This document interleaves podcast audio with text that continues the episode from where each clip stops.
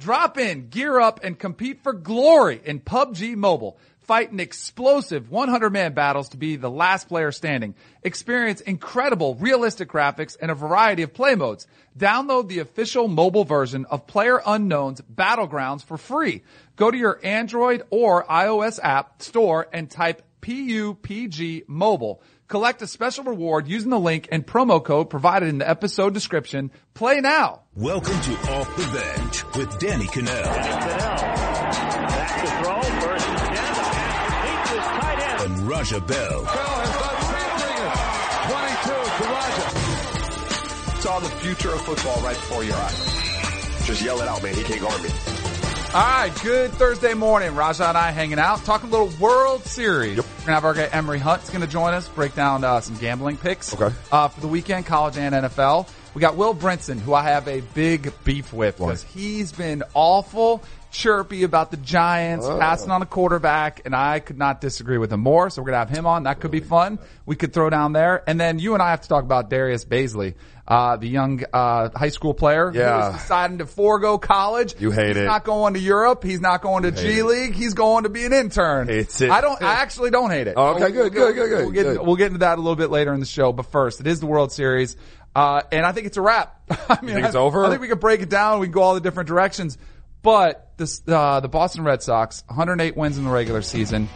They look like they're every bit as advertised. And I think it's kind of funny because I feel like we overlooked them. All the talk in the postseason was the Astros once they got through the Indians. It was like, oh, this Astros team is going to repeat. You know how the Red Sox were just flying under the radar, getting things done.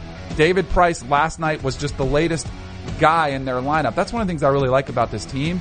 You've seen everybody contribute at different times. And they're five and oh on the road this postseason.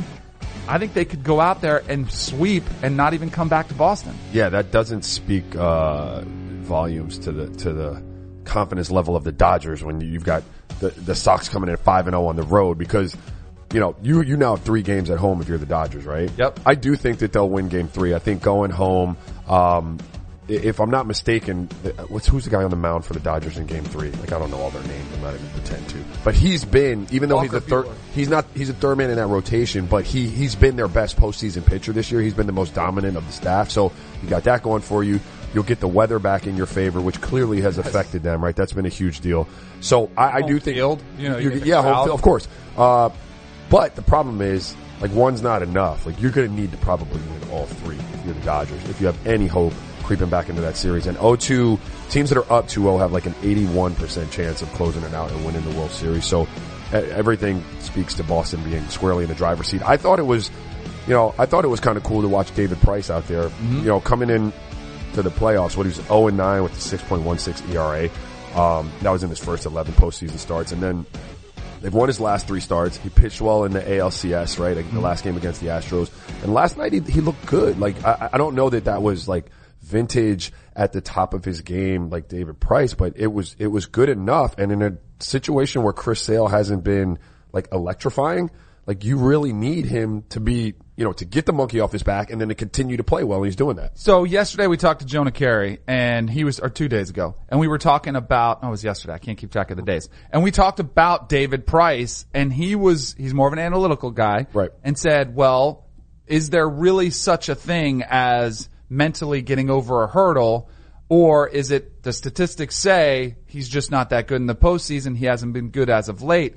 This is where I, this is where analytics bothers me because I think it is a huge mental hurdle sure. and there's a confidence that's now all of a sudden there for David Price. So that when he takes the mound, he's like, yeah, I got my win. That's, that's out of the way. Now I can kind of relax, breathe free. He's also pitching with a one oh game, you know, series lead sure. when he's taking the mound. So it's a little bit less pressure, but I thought, mentally, I think he's in a much better place, and I thought he was dealing last night. Like, I thought he was pretty filthy. Yeah, he looked good. And, and, and look, I think it can be a combination. This is my thing with analytics and, like, people who don't love analytics, like the guys who just want the eyeball test. Right. I think there's got to be a their marriage between the two, and both sides have to, you know, concede that, that they both play a part, right? Because analytically, he may not be the best version of himself ever, but clearly there is something to be said for the mental hurdle and getting over it. He alluded to the fact, David Price, that is, after he got the win in the A L C S, saying like, yeah, it's good to have that monkey off my back. Like, it's not that food is going to taste better or anything like that, but clearly you know, it was big for me to get that win and for us to get the win. So I, I think in every case where you're having analytics and the eyeball test, the combination of the two, like when they meet and they confirm something for you, that's what you're looking for. It's not one or the other. So, you know, uh, I don't know where I was going with that, but no, J D Martinez. I, but here's here's what I, here's what I wanted to say because I started with David Price. Um, the two big investments they made were were J D Martinez and David Price, right? Yep, three hundred and fifteen million in those. Both two. Of them, right, come up huge last night. Yep. And so, from a front office perspective, from a from a ownership perspective, from a franchise perspective, like that's all you can ask for, right? Absolutely. You spend your money in the best way you can spend it at the yep. most important time. They're coming up big for you. On the other side too, with David Roberts, the uh the manager for the Dodgers, he's sitting guys because of the matchups. He's sitting Bellinger. Analytics again. Sitting Max Muncy. Exactly. Yeah. And that's him saying statistically, uh, Max Muncy, Cody Bellinger, Jock Peterson, and all these guys have twenty-five home runs on the season. Like, those are power bats in the lineup, but they don't want to have a lefty-lefty matchup, so they're like, no, I'm not playing them. At some point, you need to do something different to kind of spark your team. And it's hard. Like, baseball's one hundred sixty-two game season. These guys are used to playing long stretches. When you're out, out of it and all of a sudden you're on the bench and you're coming back in, it's hard mentally to get that adjustment. Wasn't Bellinger the N L C S, like, was he the N L C S M V P? Yeah, he, well, he had the big hit in the one game where it kind of got, cause he was not very good in the postseason. Right. And then he had a monster hit in the, uh, in the championship, A L C S. Yeah. To kind of get that off his back. Remember they ripped off his jersey when he was coming over there to celebrate? I don't, I didn't watch the game. um, but no, here, I agree with you one hundred percent. And analytics Are, are in the way of this one because over sample over one hundred sixty some games, if you're telling me that he's fractionally um better against righties than he is against lefties, okay, and right. you can afford to rest a guy through that type of grind. But when you're talking about like seven game series and this small like window of opportunity to get something done, you put your best players on the field, you put your best bats in the lineup, and you might want to sit one of them, but you can't take three of your better players out. And that's not even accounting for what it does to the vibe in your locker room or what it does to that player's head. Do you know? Like, yeah. when you're getting yanked, I mean, when when I played, maybe baseball's different. I'm sure football, I'm sure there's the same yeah. kind of mentality. Like, you want to know that there's some consistency, that you can expect these minutes or or these swings or these shots. Like, you don't want to have to be going into the clubhouse or in a game every night wondering, like, damn, dude, am I going to get the same amount of minutes? Do I have to press early to to make sure that I stay on the court? If I don't get the shot, you know, now, am I going to get it again? Do I have to maybe get selfish and squeeze an extra one to just try to get my rhythm going? Like, right. those are things that you don't want a guy worrying about in a World Series. I feel like it could be a wrap, could be a sweep, but Vegas disagrees. Uh, Red Sox an underdog in this game. Dodgers minus one fifty with Walker Buehler on the mound. Porcello going for the Red Sox. Uh, statist- statistically speaking, since we're going with uh, analytics, Lakers were supposed to win, right? They were oh and three. Yes. They were playing against the Suns. They finally get their first win. It was pretty dominant fashion, one thirty-one to one thirteen. LeBron goes out there, you know, not a monster night scoring-wise, but did give uh nineteen. He was seven of sixteen from the field, played twenty-eight minutes, ten assists, seven rebounds, kind of typical from him, and still did it without Brandon Ingram or, or Rondo, who were still out from the fight suspension. But I think this was big for them, because if they would have lost that game against a Suns team that's still not very good, still very young, then I think there would have been a lot more panic in L A setting. Right. Um, Even though it probably didn't matter in the bigger picture, people would have been all over him. Yeah, this was a game that, that you had to win just because the Suns are that bad. But, you know, some of the, I, I like when the Lakers play efficiently, and that means you've got so many weapons that I want you coming down, I want you getting off the ball. When LeBron gets it, quick decisions like you see him making in these clips, it's not where he's holding it at the top of the key and, you know, jabbing at his defender and setting up an I S O. They're coming down and, and they're efficient and they're quick and everybody gets a touch. And you see on the stat sheet, like LeBron only had sixteen field goal attempts. He had, he had nineteen. You had Brandon, I mean, Kyle Kuzma with seventeen. Lance Stevenson actually led him with twenty-three. JaVale McGee drops twenty points. They spread the love around. That's when they're going to be at their best because they have a lot of weapons. Um, and it takes away a little bit of the possibility for chemistry to be an issue because you don't need as much chemistry when you play like that. You need more chemistry when you're running cohesive sets. Um, and when they play like this, they can be dangerous. I, I do still think that they have to pay a little bit more attention to the defensive end going forward. For sure. They absolutely do. Uh, there's something to be said too about the rhythm, the flow, when you see that ball spread around.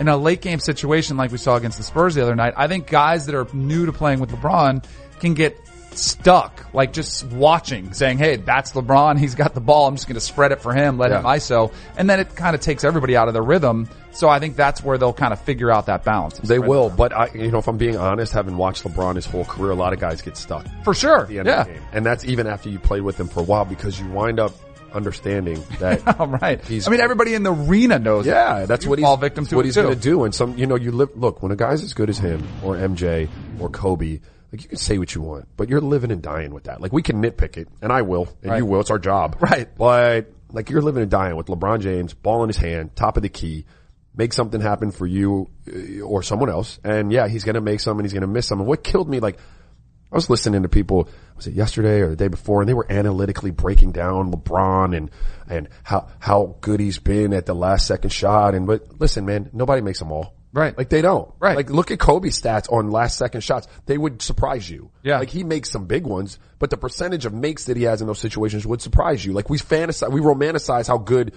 M J and Kobe were at that last second shot because they made some big ones. But the numbers aren't high percentages. One, one of my favorite commercials is one of the Nike commercials there, Jordan ones, where he says, I missed whatever the number was, yeah. you know, sh- game-winning shots. He kind of starts with all the failures, sure. but they helped him become great. And if you, the kind of the, the motto is, well, if you don't take them, you never have a chance to be great. So, Correct. you know, he had to go out there and take them. Uh, Luke Walton, the other night, we saw him, you know, get after the officials a little bit. We speculated a little bit on, you know, hey, who's LeBron's guy? You know, is, yeah. he, is he going to have Luke Walton out the door?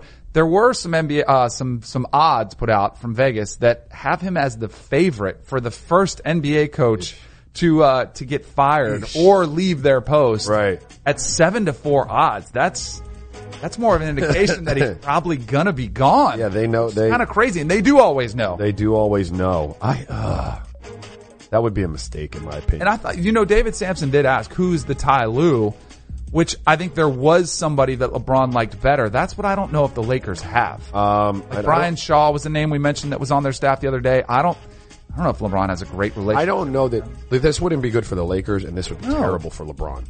Like, if this oh. becomes the narrative everywhere he goes where the, he's going to get rid of a guy and then he's going to promote someone from the bench. I mean, that, that's a, that's almost a cancerous Uh, stigma that's going to be attached to you if, if that happens. So I, do, I don't see anyone on that list. I think this is the N B A season that you go through. Um, I'm trying to think of how many the last few years guys have got canned left and right during the season. I think right. this year I don't think you'll see anyone move. Really? I think people will keep their job for the for the, the entirety of the season. Nobody. I don't think anybody's going to lose their job next season. Do you want to have a bet? Yeah. Uh, we'll do something because I right. think it's going to happen. Ty Lue is at twelve to one odds. The Cavs have offered a little terrible, bit of a rough though. start. They're I think terrible. He, I don't think he's a going because I think he gets a pass because yeah, LeBron is gone. Awful, right. Nobody's even caring. Nobody even watches them anymore. Right. What about Tibbs? You think he could be in any bit of trouble with the, the Jimmy Butler stuff going on? The drama I think he could that lose a job. He right, might lose his right. general manager position. Right. I don't know that he's going to lose his coaching job because I think they'll be they're viable. I'm going to say somebody gets fired. I don't know who it is. Somebody's getting yeah. fired. Billy Donovan, no. Oklahoma City's going to be fine. These are the favorites. According to Vegas. Listen, if I had to pick one, Scott Brooks. Yeah. Scott Brooks in Washington. Yep. They're, they kind They've been a team that kind of gets there and doesn't get over the they hump. They plateaued. Yep. Like, you you know, those two, they're really good backcourt, but I think the ceiling has been met, and it, it's not enough in the Eastern Conference. So if one, I'd say Scott Brooks. Bah. You know, who, you know who's not getting fired? Steve Kerr. Yeah. You know why? Because their team is really good. And, oh, by the way, Steph Curry. Because you could coach them? Yeah, exactly. Yeah. No, seriously, I could. And it's not like – I think I could coach him to a championship. Like I don't, I don't even say. I, don't, I think I could. I could be like, go get him, guys. And that's not to take away because I think Steve Kerr is a really good coach. But they're that good, especially when Steph's on fire and has eleven threes. Why back uh, like up? He did last Why night. back up? I mean, I know this is this is like me sitting here playing like Thursday morning quarterback. But why ever back up against him? Make him go in and finish amongst the trees. Like I'm so not. You're saying like, and you you really have to pick him up as soon as he crosses half court. Dude, if, if I guarded Steph Curry, much easier said than done. I would pick him up across half court and I would stay right on his what right hip. Yep. Right, so that like you can't stop and pop because I'm right on your right hand, and you have to beat me all the way to the basket. I'm not getting backed up by your aggressive move at the basket, so you can step back and shoot. Why don't? Having said that, he'd make that nine approach. threes. Cause it's too, it's, cause I'm saying it, but it's impossible to right. do. He's really quick. He's got a lot of, uh, I mean, even there, I had a dude, I think that was John Wall, in his face, and he just, the, the release is so fast. And the hash mark. Yeah. That too. Yeah. The range, uh, for days that he gets it with. Uh, but he also, you've seen him at times when he has to, just to keep you honest, he will go into the trees and he'll get an easy layup because the court is spread. Beat me like that. So many, yeah. Beat me like take that, that every yeah, time. I, yeah.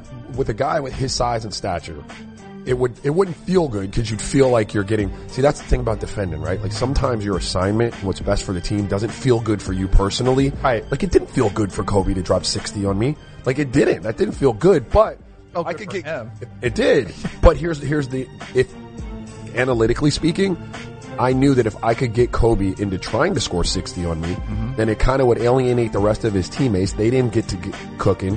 And then we'd have a better chance of winning the game. And a lot of those big, big nights he had, my team would win the game. So, like, as it pertained to Steph, I would let him keep skating by me yep. and take the chances, roll the dice of him getting twos in there, finishing, like, around seven-footers rather than backing yep. me off and, and shooting. Shimmy in no. and hitting the threes uh-uh. in the air when they're running down Can't the do court. It. Yeah, so and it's, it's something about the way it invigorates the crowd and invigorates his That's teammates. Their dunks. Yeah, Those yeah, are their for dunks. Sure. Yeah. Absolutely. Uh, all right, we got to get to some college football picks, some N F L picks. Our guy Emery Hunt's going to join us next. I wonder if he's wearing a suit because he's been looking pretty fly on Sharp. sidelines yep. on T V, yep. but he hasn't worn them for us yet. We'll see if we get that next and all of that.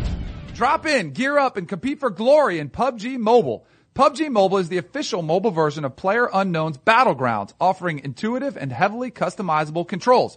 One of the very best mobile games available, it's also free to play. Test your grit as you fight in explosive one hundred man battles to be the last player standing. Scavenge weapons, vehicles, and supplies inside a relentless, shrieking battle zone. Experience incredible, realistic graphics as you try to stay alive through a variety of urban and rural environments. Mix it up with different play modes that include teaming up with up to three other players in squad matches. Play war mode, mini zone, and quick matches for fast-paced arcade-style play. Take on different challenges to earn coins you can use to buy stuff like badass threads. Defeat every player. Stay in the zone, and before you know it, you'll be shouting your victory cry, winner, winner, chicken dinner. It's pulse pounding, it's fast-paced, it's winner take all. Download the official mobile version of PlayerUnknown's Battlegrounds for free. Go to your Android or iOS app store and type P U B G Mobile, P U B G Mobile. Collect a special reward using the link and promo code provided in the episode description. Play now. All right, the awesome thing about P U B G is Battle Royale. So let's have our own version talking to N B A. We'll do yeah. some rookie discussion, all right? Bet. So we're going to do it around the Rookie of the Year, but I want to dig a little bit deeper because sometimes the Rookie of the Year doesn't always pan out. Out is the, the best career N B A guy. Right. So I want to hear from you. Who do you think is going to be the best N B A player over the long haul out of the rookie class? That's easy. It's, oh, it's, it is. Yeah, it's Luka Doncic. Why? He's big. Yeah. All right. He's crafty. Um, he's been bred to be a professional player. Like he's got no, he's got no high school background. He's got no college background. Those are two different games from the N B A style of game. He's learned to play purely as a pro. Um, his physical stature, he's a bigger kid than I thought. And so I think that speaks to him being able to sustain the rigors of an N B A season. I think physically, um, he's fine and he's more athletic than I thought he is. All right. I'm gonna, I'm gonna go. I, I loved Colin Sexton coming. I want to go with him. A little bit of a rocky start so far. I'm going to go with Trae Young. Yeah. I think what we saw at him at Oklahoma was this superstar in the making, and I think he actually got overlooked coming out of this draft class because there was so much young talent in it. But so far, I think his game fits today's N B A better than the other guys. Can fill it up, can shoot from, from deep. He's got uh, all kind of range. And I think he's in a good spot in Atlanta where he can actually contribute over the long haul. Yep. Freedom of movement definitely helps Trae Young, as it does Luka, who we worried about athleticism. Um, guys can't put their hands on either one of these guys, which is going to help them both. I think Luka's kind of, again, I speak to his physicality and his stature. Um, I worry about Trae getting injured a little bit at, at, at some point in his N B A career just because he's slight of frame. Luka's a big body, set up well with Dennis Smith Junior and the Dallas Mavericks there. So I, I wouldn't argue the Trae Smith. I just think Luka has a step, uh, you know, he's got got some, some advantages in terms of size and stuff. You didn't give any love to Grayson Allen. That was your guy out there. You gave a lot of love to him early. You bailing on him already? Yeah, no, I thought that he would be, he'd have the most impact as a rookie, and that was provided he had the platform to, to, to produce in Utah, which clearly he doesn't, but I don't think he has the highest ceiling in terms of being the best pro at the end of the day. That would be reserved for one of these two. Alright, you got Luka, I got Trae Young. We'll have to wait ten years and see who won. We'll figure it out. I, love, I think I, I won this Are we still doing the show, or we'll have to look you up at that time? I think I won this right, battle royale. We'll find out ten. Make sure you check it out. P U B G, the Battle Royales, they don't get any better than that. man, we got spoiled with uh, Thursday Night Football those first few weeks. Yeah. Now it feels like we're back to the, uh, the, the kind of the doldrums of, ugh, like, what matchup is this? Yeah. Who knows, though? Maybe maybe Brocktober nope. uh, and Brock Osweiler will come through because it's his month. Nope. You never know. But he is, like, public enemy number one in Houston, too. It's going to be great. Oh, yeah. All that money they paid for him? Yeah, it'll be uh, interesting to see. But it'll be interesting to see what his teammates think yeah. of it, too. All right, let's do some picks. We got to get our our guy Emery Hunt in here for moving the line. Uh, three and two, the last time we talked. Winning record. Uh, if you can follow him at FBallGamePlan on Twitter. He's founder and analyst at Football Game Plan. What's up, man? I was hoping for the suit. Like, you're rocking all these sweet threads at the games you're calling, but I, you know, the three quarter zip looks pretty good too. I'll give you that. Well, I wanted to keep it humble this morning. You know what I'm saying? It's so early. There you go, brother.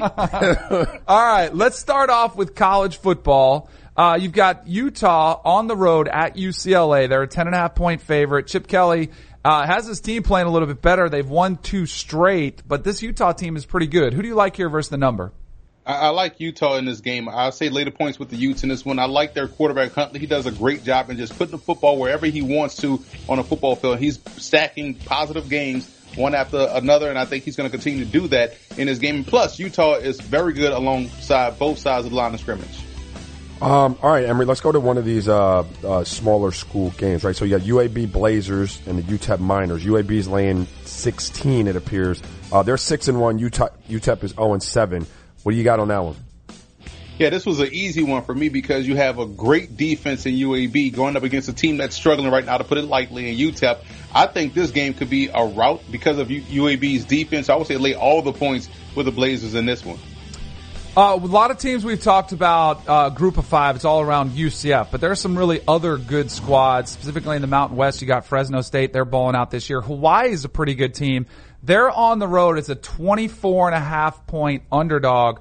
Watch out for my man out at Hawaii, Cole McDonald, twenty-nine touchdowns and only three interceptions, tearing it up. But that Fresno defense is pretty nasty. Who do you like in this one versus the number? And it's because you brought up their defense. That's why I like Fresno State. Lay the points with the Bulldogs. The reason being, I think this game is going to look like one of those Alabama blowouts where it's going to be a slow blowout. It's going to be seven nothing, then fourteen nothing, then seventeen nothing. And then by the end of the fourth quarter, you're going to see a game that's like twenty-eight to three. Fresno State. This was a team that I spotlighted earlier in the season, the preseason. Hey, keep an eye on Fresno State. They're building something special out there uh, in the Valley. So I like the Bulldogs to win this one uh, and cover the spread.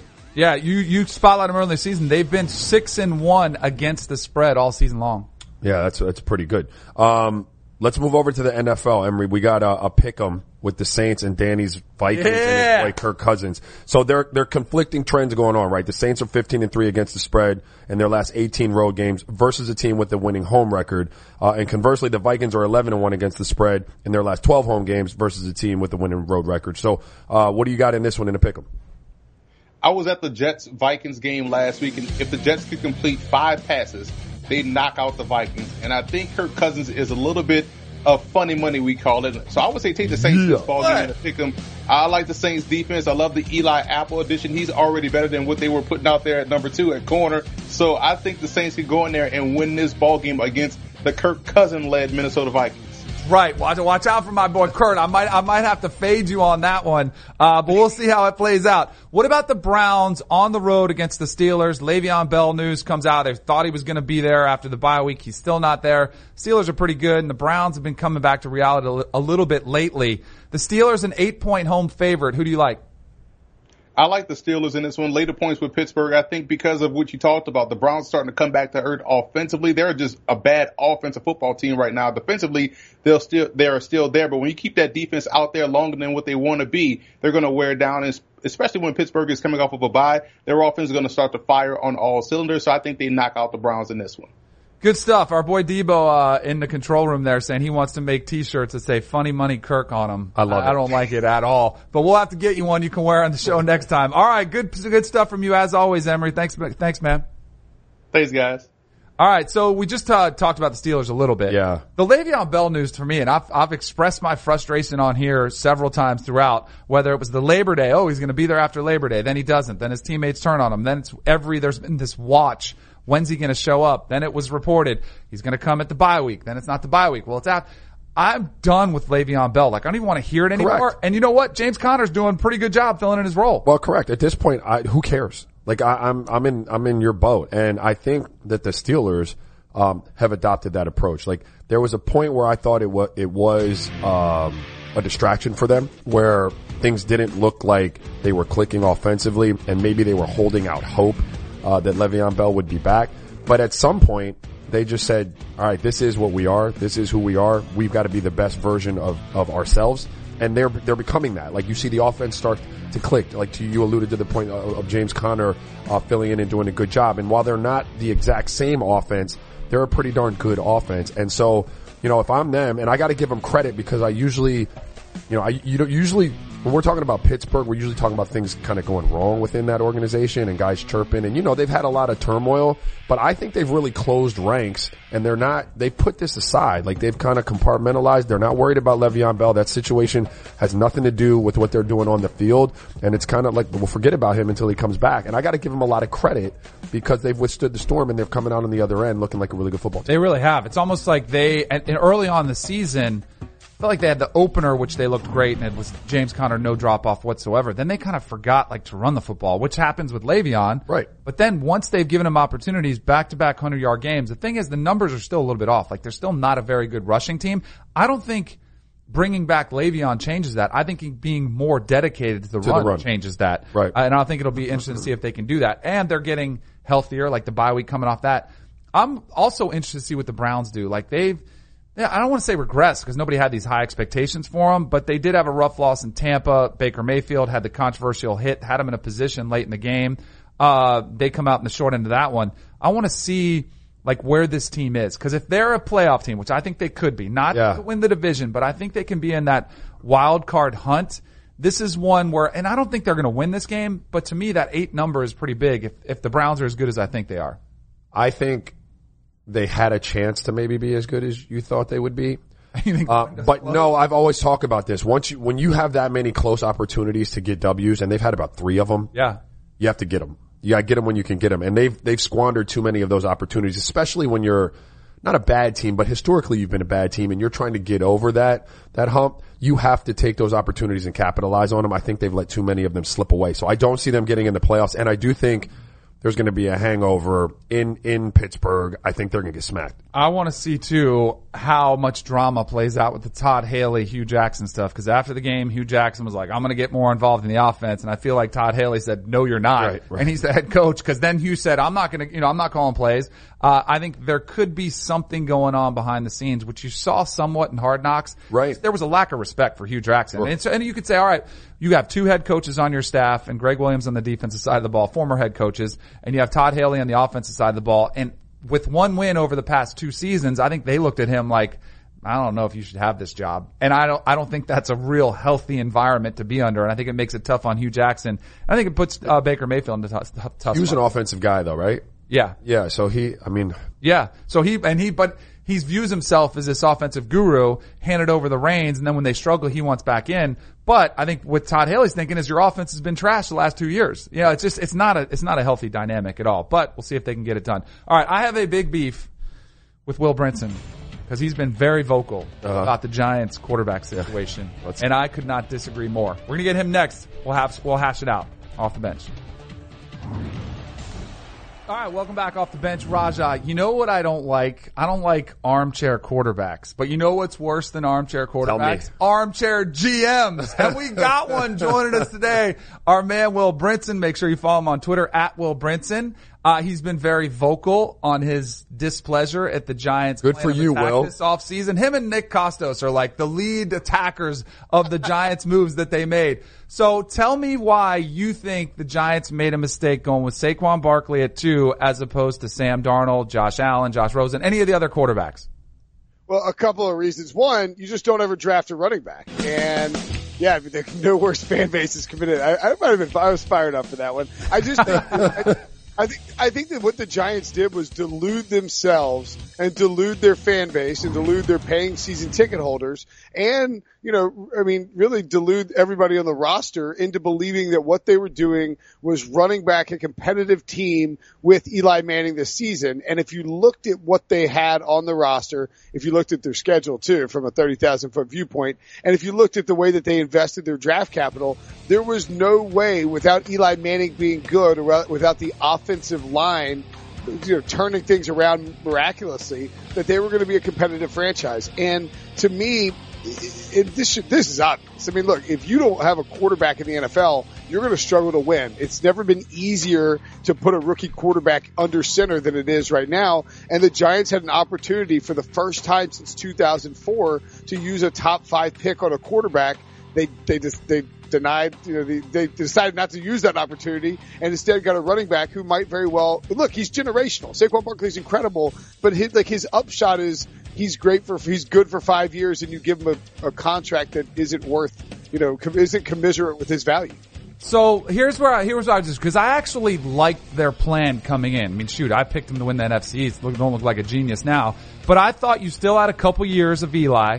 But the thing with Eli, and I think we're all seeing this now, is you have to protect him and you have to give him weapons. So they got him weapons. They shored up Odell Beckham. They brought in Saquon Barkley. They shored up the offensive line with Nate Solder and drafting Will Hernandez, which in theory looked great. Now here's where I think Dave Gettleman deserves some blame, is that the offensive line issues have not been fixed at all. So maybe you missed on Solder and you missed on Hernandez, and Eli's getting so much of this blame where he's really not doing anything differently than he has throughout his whole career. Like, he's always been a high interception guy. He does the chuck and duck. If he gets protection, he can show you that top tier. And here's where I'm not so sure on this, and here's where I think you really need three years to really get a good feel of this. Those other quarterbacks, the other quarterbacks that we've mentioned, and even all of them, you can throw in Baker Mayfield in this, in this group, I don't know if they're the class of eighty-three just yet. Like, they've been, they've shown signs, and yes, because they're starting, it's a little bit unique, but they're not one hundred percent locks for sure. And I don't think there's a, a, a full-on guarantee that any of these guys goes on to Canton just yet. So let's wait and see how it plays out, and then we can make a valuation on, all right, which one of these was the best pick overall. No, that's fair. And look, Dave Gettleman, and I said this too at the time. So I mean, I like, I, I, I don't feel like he, I don't feel like I'm doing any of this in hindsight. I'm just, you know, expressing my very vocal opinion at the time. That now, now that it's actually come to fruition, uh, but I do think that, you know, at the time it was like, look, if Dave Gettleman, who has always, always, always been dead set on taking the best guy on his draft board and, and not veering from B P A, best player available. If, if Saquon Barkley was the best player available and he didn't believe in any of these quarterbacks, then that's fine. Take Saquon Barkley. I don't mind it. I mean, that's, you know, that's your prerogative, but it can backfire on you. I mean, I think the, the problem with Eli too is that, like, maybe he's just not good. I mean, you know, he can't, he can't escape pressure because he's not fast enough, and he can't throw when he is pressured because he's, he, he's sort of just lost his fastball. And, you know, that, that, that's a, that's an Eli problem. But yeah, I mean, I, you know, I, I think that Sam Darnold has looked really sharp at times. There have been times where he's looked terrible, uh, including his, the first throw of his professional career in, in the regular season. And then this week against Minnesota, he wasn't great. Um, Josh Rosen looked, you know, he was under fire. You saw what happens when you put a young quarterback with a bad offensive line. He was under fire against the Broncos last week and looked awful. And, uh, Josh Allen could be out for, like, you know, three years with Tommy John surgery for all we know. So yeah, I mean, it's, it's early. All right, well, we got, look, we got the deadline coming up. You've already seen the Giants make a couple moves, right, with Eli Apple and Snacks being moved. Um, the, my question would be, do you see them fire sailing to some degree and trying to accrue the draft picks that might get you the swing at that quarterback again? And then what are your general expectations for deals that may go down around the deadline? Yeah, I mean, I think the Giants would love to do that. One problem, and this sort of relates to why they should have, they should have started building with a quarterback last year, they don't have anybody to trade. Like, they don't have anybody that they're going to get good value for. Snacks was, Damon Harrison was one of their better players on a reasonable contract that they signed in free agency. They went out in twenty-six, they, they don't have, I saw Pat Kerwin tweet this out, they're basically bereft of first rounders now, um, from, you know, from the previous drafts. Uh, they have Saquon Barkley, they have Odell Beckham, um, but the, you know, most of the guys, most of the big name talent they had on this roster were guys that Jerry Reese signed in free agency in two thousand sixteen. So I think the Giants will hold a fire sale. I, I'm not sure that, you know, anybody's going to give them a ton of picks for it. Like, maybe they can get a first rounder for Landon Collins. That would be a, that would be, that would be a nice haul. Maybe they can do that. I don't think there's uh, anybody else. He's a cornerstone. See, I don't, I don't think they get rid of Landon Collins. I think they really like him as a pro. And I think Eli Apple, they weren't high on going back to last year. So I didn't think they had a problem moving with him. One real quick one on Derek Carr, because I think he could get chopped. Even though Gruden says we're not trading a quarterback, he also said we're not trading Amari Cooper. But is there a team out there that says we're a Derek Carr away from being good? That's the biggest question mark in my mind. Well, it, it would be the Jacksonville Jaguars, but I don't think that they're uh they're not self-aware enough to say that. And I'm not sure that they're even Derek Carr away. They might be like Aaron Rodgers away at this point. Uh, you know, Jacksonville is going to stick with Blake, Sir Blake Bortles as he travels over to London this weekend. Uh, he's actually very good in London when he plays. They're going to stick with Bortles and ride that out. I think that that's another hindsight thing. Um, you know, They're not, not really hindsight. They should have gone with a different quarterback from the get-go. We all knew it. We all saw it coming, and now they're stuck in this Bortles thing. If I were them, I would try to make some sort of trade, because this defense for Jacksonville has a very short window that they can keep it all together. It's going to be shorter than the Seahawks, and if they don't try and make a move now and upgrade at quarterback, it may end up costing them a shot at the Super Bowl. Uh, hey, let's switch to uh, Thursday Night Football. You got Dolphins and Texans. Both are four and three. Um, the Texans have the easiest strength of schedule in the N F L, right? They've won four in a row. And then Brock Osweiler, obviously going back, uh, to Houston. It didn't end so well for them, uh, for him there. So give us a little preview. Yeah, I mean, look, this is a, a culmination of two amazing, uh, streaks. One, Brocktober, where Brock Osweiler magically turns into the anti-pumpkin and, and plays well in October. And, and then two, the, the Houston Texans in the middle of the worst four-game winning streak in N F L history. They, they haven't, it's unbelievable. I mean, like, I don't, I don't even know how they're at four and three, but here they are, and they're seven and a half point favorites at home after beating the Jaguars in a game where Deshaun Watson had to take a bus from, imagine this, the, the, the star quarterback took a bus from Houston to Jacksonville. Like, is it, was it a Greyhound? I mean, what, what, I, like, was he by himself? Was he just like, was he reading like Catcher in the Rye for twelve hours? I mean, I don't even, I don't, I don't even get it. And, but he's, he's got a partially collapsed lung, so he had to take this bus there. They're now four and three. They've actually started to score a little bit better, but you look at the numbers, they're not playing better. They're just getting a little bit luckier, and they played some bad teams, two overtime wins in that stretch as well, and then caught Jacksonville napping. Um, you know, I think this is a case where J J Watt exerts his will and turns Brock Osweiler, his old teammate, who, who I can't imagine he's a huge fan of based on how things went in Houston when they paid him seventy-two million dollars, uh, where the defense just punishes Brock Osweiler and wins an ugly, ugly game, like twenty-one to nine or something like that. I like Adam Gase as a coach, but his record, both straight up and against the spread on Thursday nights, is not very good. And I can just see this being a, an absolute, it's not even a rock fight. It's like a, a pebble fight into the twenty-one seven final. Yeah, I could see J J Watt going all in like he did on Zach Mettenberger when Mettenberger and him had that little beef. I could see a similar type situation. All right, Will, good stuff. Stop playing uh, Armchair G M on Twitter, will you? See you guys. All right, that was friendly fire at best. All right, let's get it over to Hannah for Socially Relevant.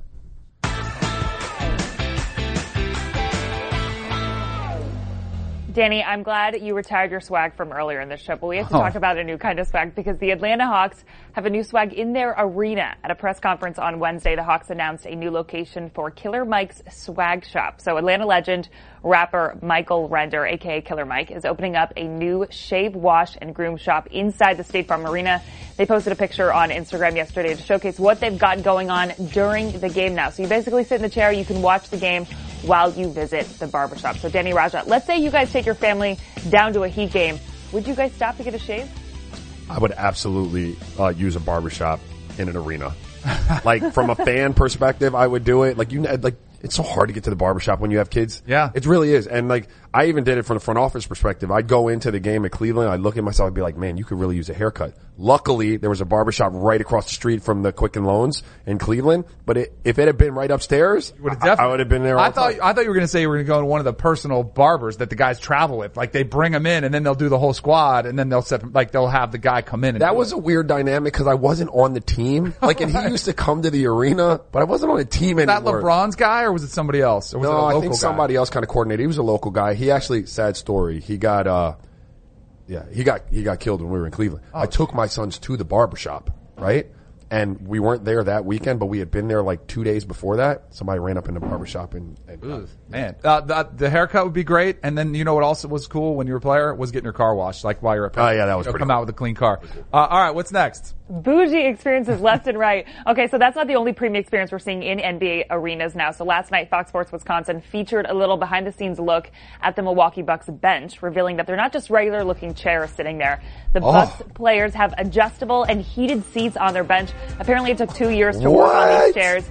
They finally made it out this season, and the guy who created these chairs specifically made them to forty-two degrees Celsius, because according to his research, that is the peak performance heat temperature that works best with your muscles. So, Raja, did you have anything like this in your playing wow. days? You know, we had a hot pack, and if you were a rookie, you got to enjoy that on the floor. Right. That's all we had. You had to lay down on it. Yeah, you lay down and put the hot pack on your back. That's fantastic. I like how they had the different levels. Like, they had the big dudes, and then they had a couple for the smaller guards at the yeah. bench that were set up there. It's You'd have, sweet. If you needed a higher chair, they'd bring, like, this foam pad. Like, the equipment guy would have to carry it, and he just sat it on top of your chair for you. That's awesome. That's dope. All right, lastly, Washington Wizards' John Wall was calling out DeMarcus Cousins last night. Check this out. Warriors reporter Kareth Burke took to Twitter saying, quote, John Wall and DeMarcus Cousins were roommates at Kentucky. Wall told me Boogie only wanted to listen to slow jams, and he ate all his snacks. So, guys, suddenly me and Boogie have so much in common. That's fantastic. Obviously, the nutrition plan wasn't kicked in yet. Yeah, no, Boogie looks like the type of dude who would listen to slow jams and eat a lot of snacks. It's not surprising, yeah. For sure. Did you hear the big news out on Instagram? Like, it was not, like, it was, I saw it on C N B C, a couple other places. Uh. Uh, there's a new verified Instagram user. Ah! Oh, look at that. One Hannah Osaka. She got the check mark. What does verified oh, mean? Man. And guess who's not verified? Uh, me? You. Yeah. What's going on with this picture? What does verified mean? Oh, it's official. It's on. It's on and so popping right now. I really Hannah. need it. Like, what does that mean, Hannah? What How does verification you celebrate? Mean? Danny, you are, right? Yes. How did you celebrate? I, not, nothing. I, I have, I'm like a nobody. I have no followers. I gotta, Danny, I gotta do whatever you're doing because you're doing something right. Raja, you're not doing anything right, apparently. No, no, but I'm not letting anybody look at my Instagram no, he's page. Private. I, you can't I, even I, get I followers. All creeping on my Instagram page. Yeah. I just post pictures of my kids all the time. All right. So you guys did that. All right. That's all for socially relevant. Thank you guys. Don't embarrass me anymore. Be sure to follow us on Twitter and Instagram at Canal and Bell, or you can follow my new verified. Just kidding. I'm not gonna do that. Coming up next. Yes. Danny and Roger break down today's leftovers. Stay with us. You're watching Off the Bench.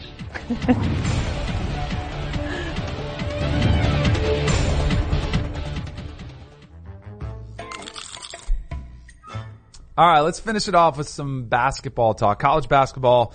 Last year, the bombshell F B I investigation that came out, like, totally opened up, like, all this secret stuff that kind of everybody knows about. Right. But everybody knows about, but, you know, yeah. officially came to light. Uh, they actually had some of the uh, cases were heard, and a jury on Wednesday convicted the three defendants accused of pay-for-play schemes to influence high-profile basketball recruits to Kansas, Louisville, and N C State.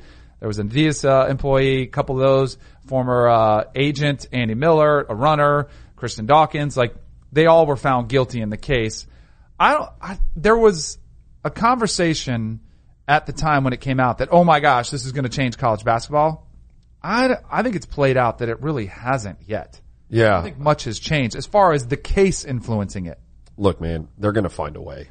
You know, and my beef, I have a beef with this, like a legitimate beef, mm-hmm. because nobody ever offered me any money. I know, right? Like, I wasn't good enough, oh, apparently, to get any money. Because like, I, I absolutely would have taken it. Me too. I'll, although, I think no. there's a number. There's a, correct. Like, if it was, a, if it was two hundred grand, I might have been like, whoa, that's kind of, but if a few thousand bucks, yeah, like, yeah, yeah, yeah. the money. Um, but no, I, listen, man, people, you find a way to get stuff done, mm-hmm. right? And then the rules change, and then you find a way to, like, work around those rules. Like, it's not, you're not stopping this. Mm-hmm. It is these talents, until these kids start going right to the pros again where they can make money, if you're going to make them go to school, somebody's going to figure out a way to incentivize them to come to their school.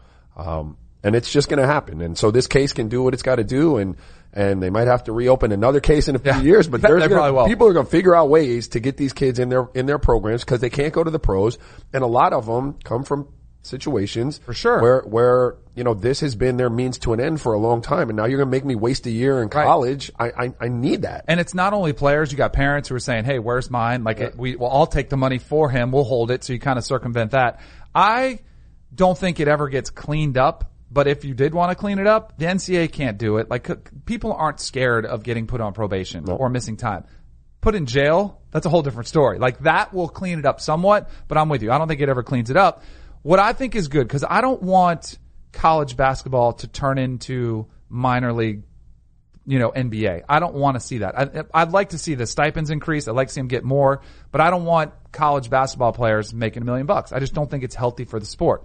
What I do like is I like that players can have an alternative. Going yeah. to the G League, yeah. playing for there, uh, go to Europe, uh, being able to skip it all together. If they want to go from high school, let them go. Like, why prevent them if they're good enough from taking advantage of that opportunity? And I think it helps the college game from this perspective of everybody saying, oh, we got to pay them, we got to pay them. Let them go somewhere else and get paid. You'll, first of all, they don't do it in many other sports. They do it in football because you can't have a seventeen-year-old or a sixteen-year-old running around. I think they can. thirty-year-old. I mean, maybe now more than ever, but like, I could see the physical dangers that you put a kid in if For you sure. do that. They don't do it in golf.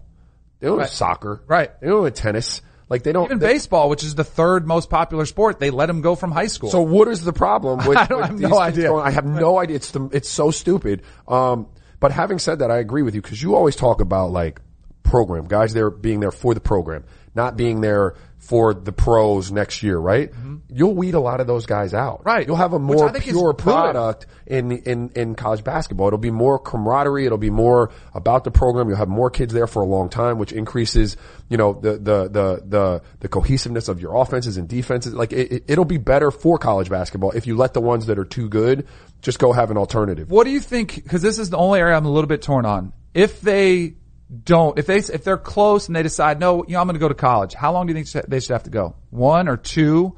Keep it like, so they can go, cause I don't, I don't, I don't really have a huge hang up with that one. If they're good enough to go every year, I don't care. Right. Like, if you go to school and you decide after your first year that you're going to, look, if you go to school, right, and you're on an academic scholarship, mm-hmm. and you develop an app after your freshman year that's going to make you ten million dollars, right. and you say, I don't want to go to school anymore. Right. Does anyone care? No. No. No one cares. So why do you give a damn about a basketball player saying the same thing? Right. That's why I don't, I don't, I, I would like to see the game, because college basketball is not a good product, right? I'd like to see, but I, but that's a selfish standpoint. Like, for, for guys, if they can go, then go ahead. So yeah. I, I don't mind even letting them go out of high school, let them go out to their freshman year, let them go out of their stuff. Like, whenever they're good enough to go, go ahead and take your, Correct. take your shot. Um, there was also an interesting movement from top high school prospect Darius Bazley. So he was, I saw anywhere between top thirteen, top seventeen, uh, recruit coming out of high school. Can't obviously go to the N B A. Yeah. The G League alternative, which was just announced and still kind of, I think there's a little bit of, uh, hiccup with that one and whether it's going to get approved or not, for one hundred twenty-five grand. He didn't like that option. So Rich Paul, uh, comes up with an idea, which I think is a genius idea. He's going to go work for New Balance as an intern. I don't know why they call it an intern. He's getting paid a million bucks. Like, it's not an internship. Those are free. And so he's not going to play at all this year, and then hopefully go to the N B A after that. This is really, this is a really interesting, could be game changing, uh, play by Rich Paul. And, and I want to, I'm going to ask you, because I want to be clear on this. He's taking, this is a job or an internship, right?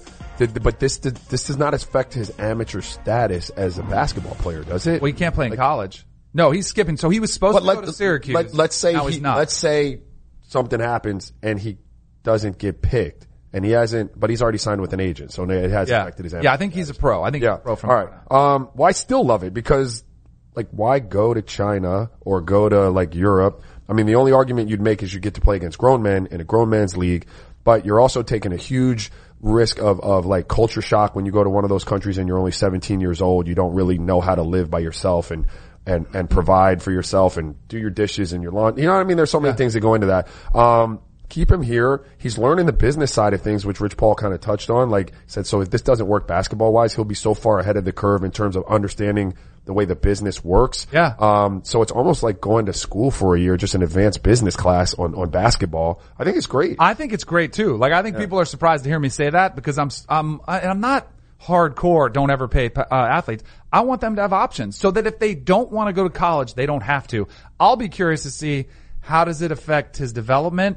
because I think he might be better going to college for a year and developing his skill set, and that would enhance his draft stock. But if he doesn't want to go, then go play. Because even uh Rich Paul talked about it, said, hey, you know, we're going to work him out. We're going to try to find pickup no, games. Be, like look, we're gonna, he'd be better served from right, his game financially by going. Be. But you ain't making right. a million dollars in college. Right. I want to ask, like, seriously, and this may be me just being super ignorant. Let's say he doesn't sign with Rich Paul and he decides to take a job that nets him a million dollars. He can then still go back and play basketball in college if he wanted to.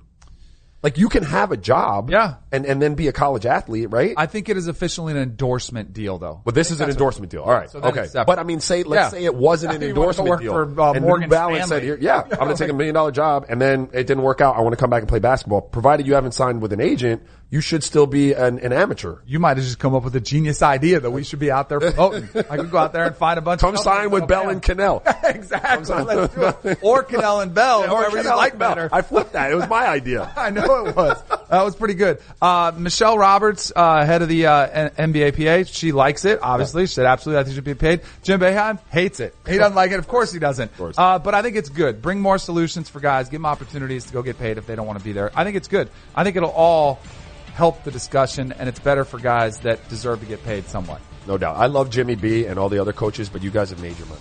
Yes, they have. A lot of it.